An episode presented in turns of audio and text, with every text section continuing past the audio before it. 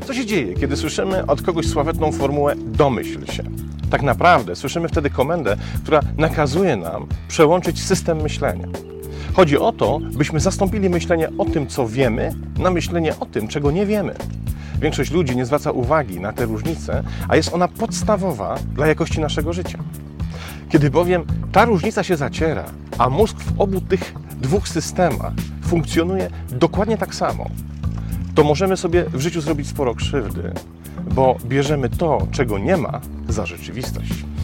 Przyjrzyjmy się tym dwóm procesom, które powstają w naszej głowie. W pierwszym myślenie dotyczy tego, co jest rzeczywiste, znane i co do czego mamy pewność, która bierze się z własnego, niepodważalnego procesu dowodowego. W drugim zaś jest dokładnie odwrotnie. Myślenie dotyczy tego, czego nie znamy i nie wiemy na pewno i czego nie doświadczyliśmy, nie udowodniliśmy, a co jedynie podejrzewamy. Spróbujmy pokazać to na przykładzie. Oto dowiadujesz się, że dwoje Twoich znajomych rozmawiało na Twój temat.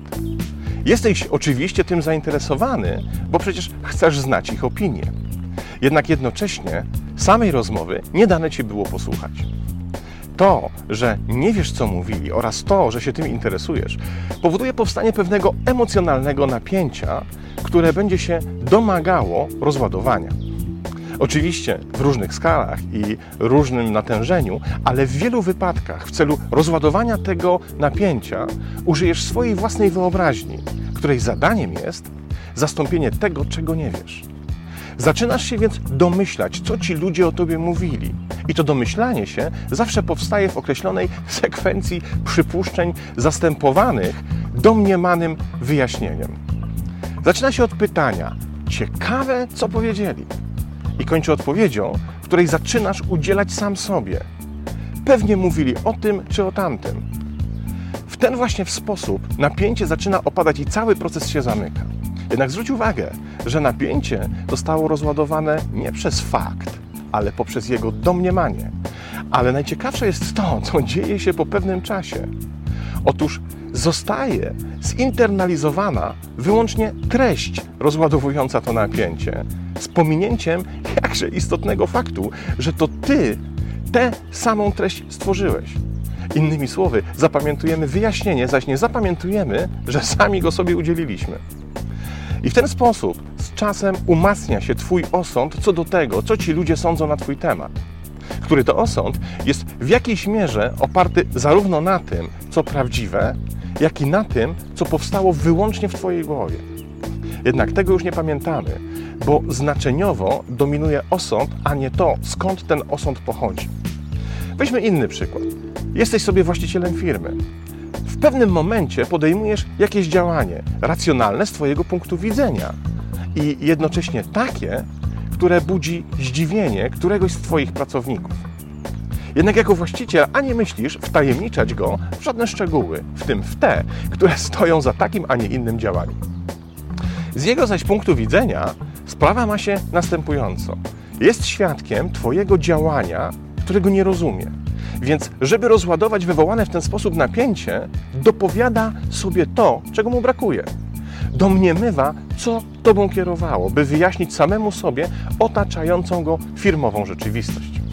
Oczywiście jego domniemanie jest błędne, osadzone wyłącznie w jego wyobraźni, co jednak mu nie przeszkadza brać to domniemanie pod uwagę do całościowej opinii o tym, w jakiej firmie pracuje, jak ta firma działa.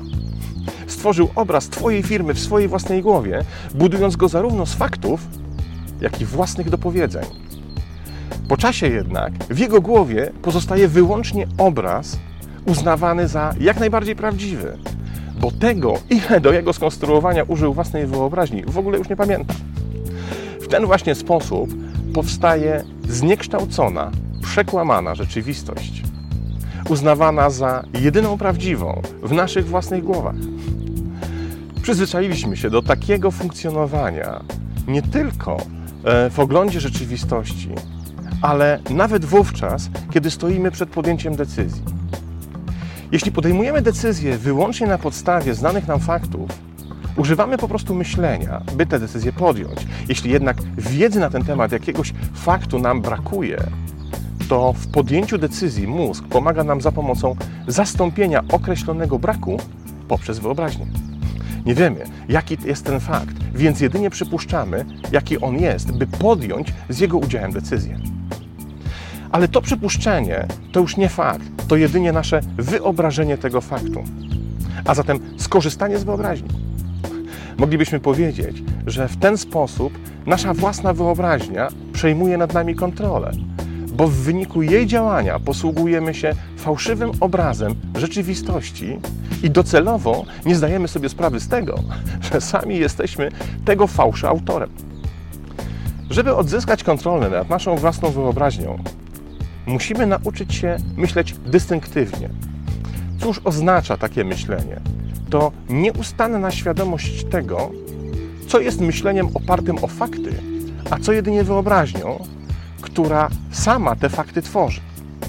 To oczywiście trudne, ponieważ przez całe nasze życie ta granica została skutecznie zatarta, a myślenie z wyobraźnią przeplatają się nawzajem i bardzo trudno nam jest odróżnić jedno od drugiego.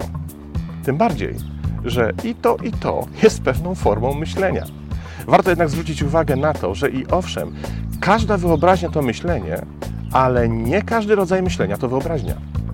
Dzieli je zasadnicza różnica. Rodzaj bariery, która oddziela to, co sprawdzone, udowodnione, rzeczywiste i pewne, od tego, co zawiera luki wypełnione naszymi własnymi domniemaniami. Myślenie dystynktywne to jedyny proces, który umożliwia nam odzyskanie w tym względzie kontroli nad wyobraźnią, by nie mogła nad nami przejąć władzy, każąc nam bezgranicznie ufać czemuś, co nie istnieje. Jednak jak zatem ćwiczyć myślenie dystynktywne? Należy najpierw pod lupę wziąć wszelkie nasze osądy i spróbować uczciwie przed samym sobą odpowiedzieć na pytanie: skąd wiem to, co wiem? Skąd wiem, co ona o mnie sądzi? Słyszałem, jak to o mnie mówi, czy też słyszałem, że o mnie mówi, a resztę sobie sam dopowiedziałem? Skąd wiem, jak działa ten system? Upewniłem się co do funkcji wszystkich tworzących go elementów?